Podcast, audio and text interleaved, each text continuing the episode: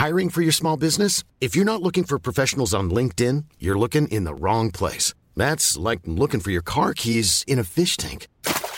LinkedIn helps you hire professionals you can't find anywhere else, even those who aren't actively searching for a new job but might be open to the perfect role. In a given month, over 70% of LinkedIn users don't even visit other leading job sites. So start looking in the right place. With LinkedIn, you can hire professionals like a professional. Post your free job on linkedin.com/people slash people today. Juste un petit rappel les amis pour vous dire que toutes mes vidéos sont aussi disponibles en podcast sur toutes les plateformes d'écoute. Les amis, bienvenue, j'espère que vous allez tous très bien, très content de vous retrouver pour cette nouvelle vidéo. Warren Zahir Emery est bleu. Alors, en vrai, pas tout à fait à l'heure où je m'enregistre. 13h12, euh, Didier Deschamps n'a pas encore officiellement donné sa liste, donc euh, j'espère qu'il n'y aura pas de, revirement de situation, mais tout laisse euh, à penser.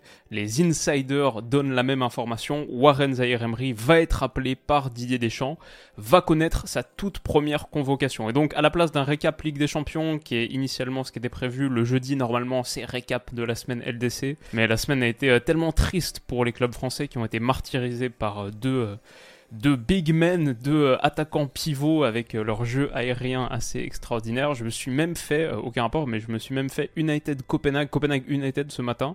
Je sais pas quoi penser de ce, ce Manchester United là, donc on va plutôt faire direct, simple et parler du choix de Didier Deschamps de sélectionner donc Warren Zahir qui devient à 17 ans et 246 jours aujourd'hui, je suis allé checker sur FBRF, il devient le plus jeune joueur sélectionné en bleu post-seconde guerre mondiale. Encore mineur, Warren Zahir Emery passe donc de capitaine des espoirs à sélectionner en A, et non seulement c'est mérité, pour moi, sans question, le meilleur joueur du PSG sur ce début de saison. Mais en plus, il arrive presque avec un certain statut. C'est ça qui est assez dingue, je trouve, avec cette convocation. C'est pas juste une belle promesse qui connaît sa première cape en bleu, intéressant. Euh, on va, on va suivre la trajectoire avec beaucoup d'intérêt. Non, en vrai, il arrive quasiment avec un certain statut dans une zone où l'équipe de France a vraiment besoin de renfort. Et je vous propose qu'on en discute aujourd'hui. La première chose, pour parler de sa progression, et là, c'est quelque chose qui me fait personnellement très plaisir parce qu'il était mon joueur à suivre.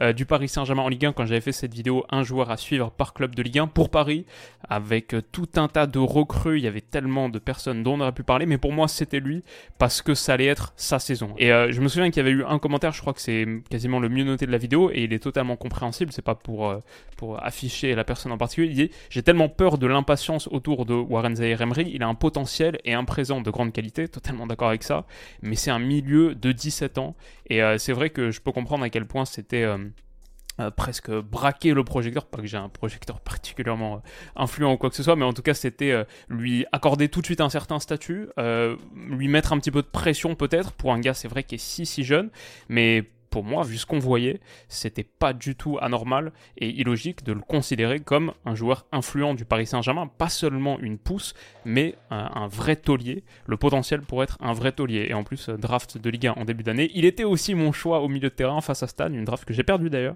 Euh, il avait fait une très très belle équipe en Ligue 1. En tout cas, tout ça pour dire, on est dans le train Warren Zahir Emery depuis le tout début. Je pense que c'était assez clair qu'il allait avoir énormément d'influence et un rôle clé dans ce PSG là. Mais non seulement il a saisi l'opportunité, pour moi, le plus intéressant, je vois de la progression match après match. Dans l'arsenal de Warren Zahir Emery, je vois de plus en plus de cartouches, de plus en plus de flèches dans le carquois.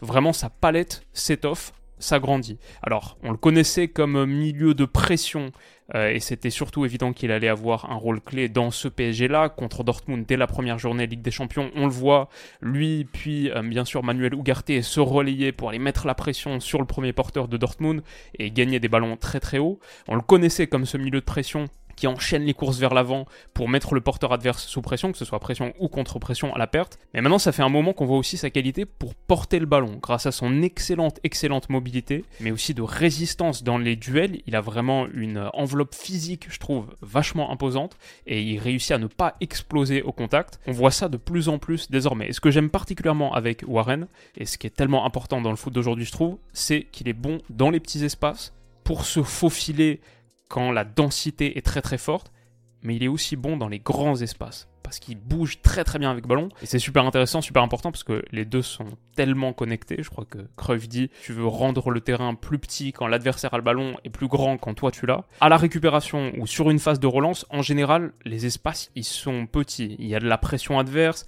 il y a de la densité, c'est dur de s'en sortir. Mais une fois que tu réussis à t'en sortir, et ça c'est l'action qui amène le premier but contre l'AC Milan, euh, le match au Parc des Princes il y a quelques jours, si vous vous en souvenez, sur cette prise de balle là, le ballon intérieur donné par Vitinha, une touche, contrôle orienté, il réussit à battre la pression de Reinders.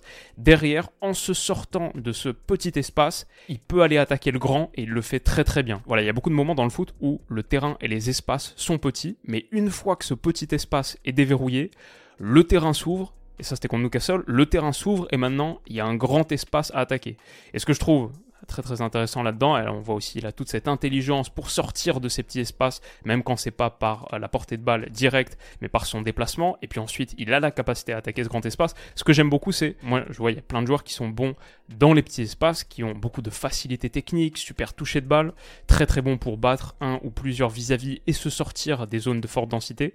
Mais ils n'ont pas derrière la caisse et la mobilité pour aller faire mal dans les grands espaces. Un type de joueur comme ça, je pense à Ryan Cherky par exemple, très très bon dans les petits, mais par contre, quand il faut aller attaquer sur 30 mètres, les grands espaces, bah, c'est pas vraiment son registre, son profil. Et de la même manière, à l'inverse, je vois beaucoup de joueurs qui sont très très bons dans les grands espaces, des tueurs de profondeur ou des gars avec de grandes foulées qui portent très très bien le ballon sur des grands espaces. Là, vous pouvez mettre l'attaquant vertical de votre choix. Pourtant, pourtant, Warren Zaire Emery, pour moi, il a les deux. Et pour un milieu de terrain, encore plus, je vais dire, dans le milieu assez plat comme celui du Paris Saint-Germain de Luis Enrique, pouvoir sortir comme ça du petit espace et aller attaquer le grand espace, c'est tellement, tellement euh, valuable, euh, cher, précieux. Donc euh, je trouve que ça c'est hyper important. Donc on, le connaissait dans une certaine mesure, en Ligue 1 on le voyait un petit peu, maintenant on le voit au révélateur Ligue des Champions. Et en plus, quand on parle de progression, de plus en plus, là c'est vraiment un truc des dernières semaines je trouve, je le vois être de plus en plus menaçant dans le dernier tiers. Il marque, je crois, deux buts sur ses deux derniers matchs de Ligue 1. En plus de ses buts, frappe extérieure de la surface ou la très bon déplacement sur la remise de Dembélé. Ça, c'est quelque chose dont je parlais dans la preview du match contre l'AC Milan. Il a des déplacements, fin de frappe pour battre son vis-à-vis, des choses assez intéressantes. Des gestes que je lui connaissais pas, pour être honnête, qu'on voyait pas trop forcément il y a quelques mois. Je, pense que ça, ça fait partie des, choses qu'il a ajoutées à sa palette récemment. Et je dis pas qu'il aura la trajectoire d'un milieu buteur en mode Jude Bellingham. Je pense pas qu'il finira des saisons quasiment euh, meilleur buteur de son club, mais il marquera plus de buts qu'un Marco Verratti par exemple. Ça, j'en suis convaincu. Quand on regarde son profil statistique avancé sur FBRF, d'ailleurs, son rapport de scouting, but sans les penalties, les non-penalty goals, il est dans le 87e centile, c'est euh, top 13% des milieux des 5 championnats majeurs. Passe décisive aussi, donc il est un joueur de plus en plus influent dans le dernier tiers qui apporte en plus de ses contributions au milieu, et là, les stats elles sont toutes un peu délirantes, dribble réussi, possession progressive, passe progressive reçue, ça c'est le Warren Zaire Emery qu'on connaît, et en vrai, qu'on connaît, mais je sais même pas exactement comment le caractériser, parce que moi je vois ce gros gros pourcentage de passes réussies, et la justesse dans ses choix, euh, le faible déchet, quelque part ça me fait un peu penser à un milieu un peu euh, stabilisateur, régulateur,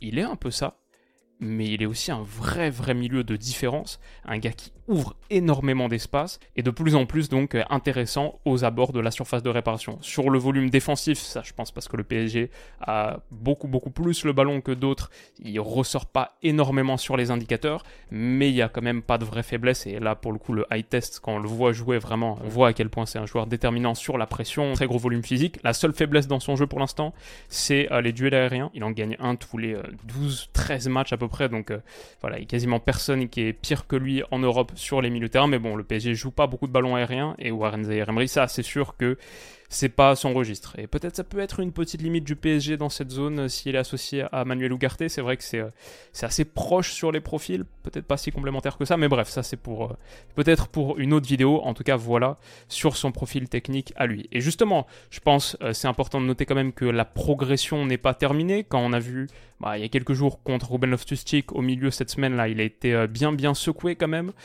ouais, il y a des moments où, c'est chaud. Au San Siro, là, c'était un match pas évident. Mais quand même, je pense que dans l'ensemble, sur ce début de saison, quand on combine euh, le talent observé multiplié par la progression qu'on perçoit, qu'on anticipe, je vois pas beaucoup de joueurs plus excitants dans le foot européen. Il est pour moi au même niveau que, pas même niveau pur, mais je veux dire sur les joueurs qui m'intéressent le plus en ce moment, où j'imagine une trajectoire euh, météorique comme ça, bah, on voit Jude Bellingham en ce moment et après, il y a peut-être Warren Zaire Emery. Quoi.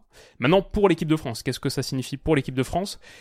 On va pas s'enflammer trop, peut-être que euh, on a dressé un portrait un peu trop élogieux. Clairement, c'est un gars de 17, il va bientôt avoir 18 ans. Ok, il y a encore beaucoup beaucoup d'étapes à franchir et le but c'est pas de griller ces étapes. Mais là justement, je trouve que c'est plutôt une bonne opportunité. C'est un petit rassemblement assez tranquille quoi pour une équipe de France qui est déjà qualifiée pour l'Euro depuis sa victoire contre les Pays-Bas et maintenant voilà, il y a une petite réception de Gibraltar à Nice. Ok, c'est cool. Un déplacement en Grèce derrière. Je pense que c'est vraiment le rassemblement international là à quoi?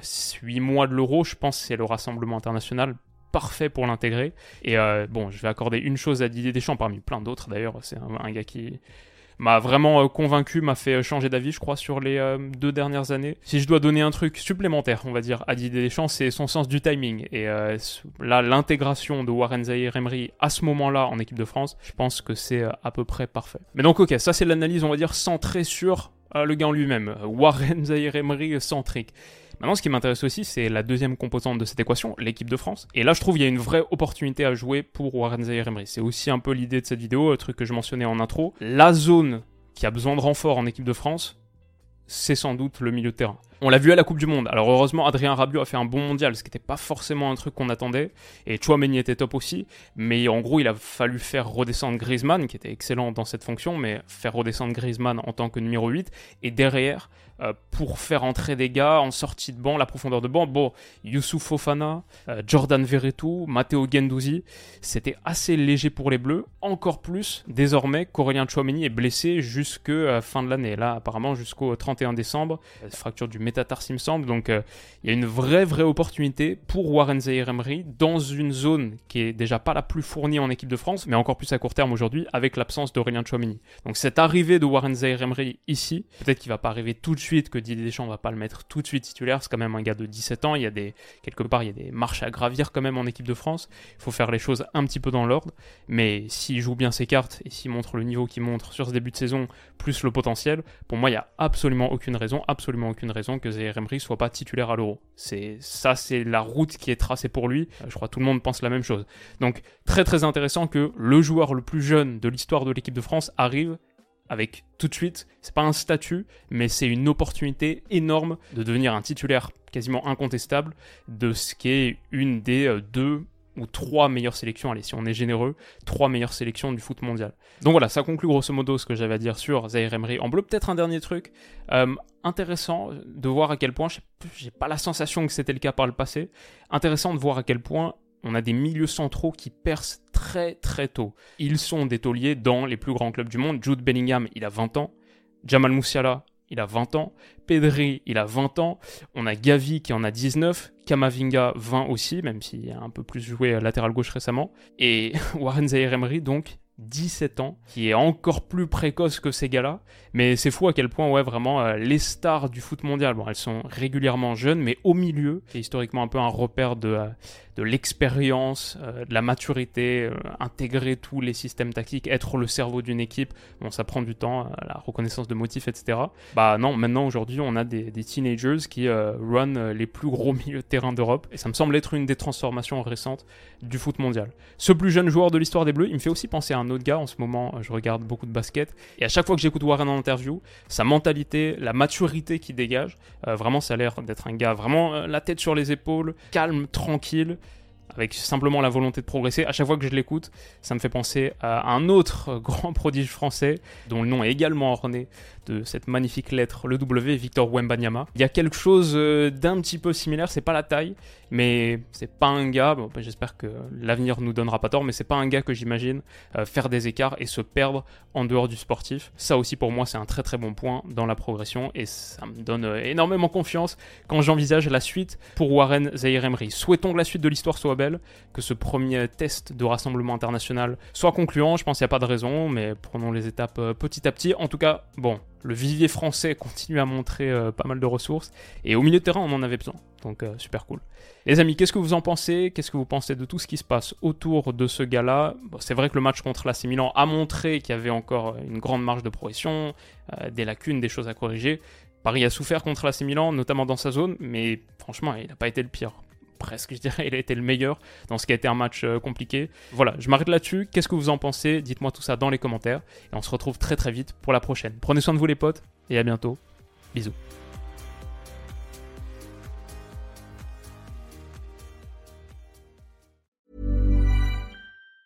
Planning for your next trip? Elevate your travel style with Quince. Quince has all the jet setting essentials you'll want for your next getaway, like European linen, premium luggage options, buttery soft Italian leather bags, and so much more. And it's all priced at 50 to 80% less than similar brands. Plus, Quince only works with factories that use safe and ethical manufacturing practices. Pack your bags with high-quality essentials you'll be wearing for vacations to come with Quince. Go to quince.com slash trip for free shipping and 365-day returns.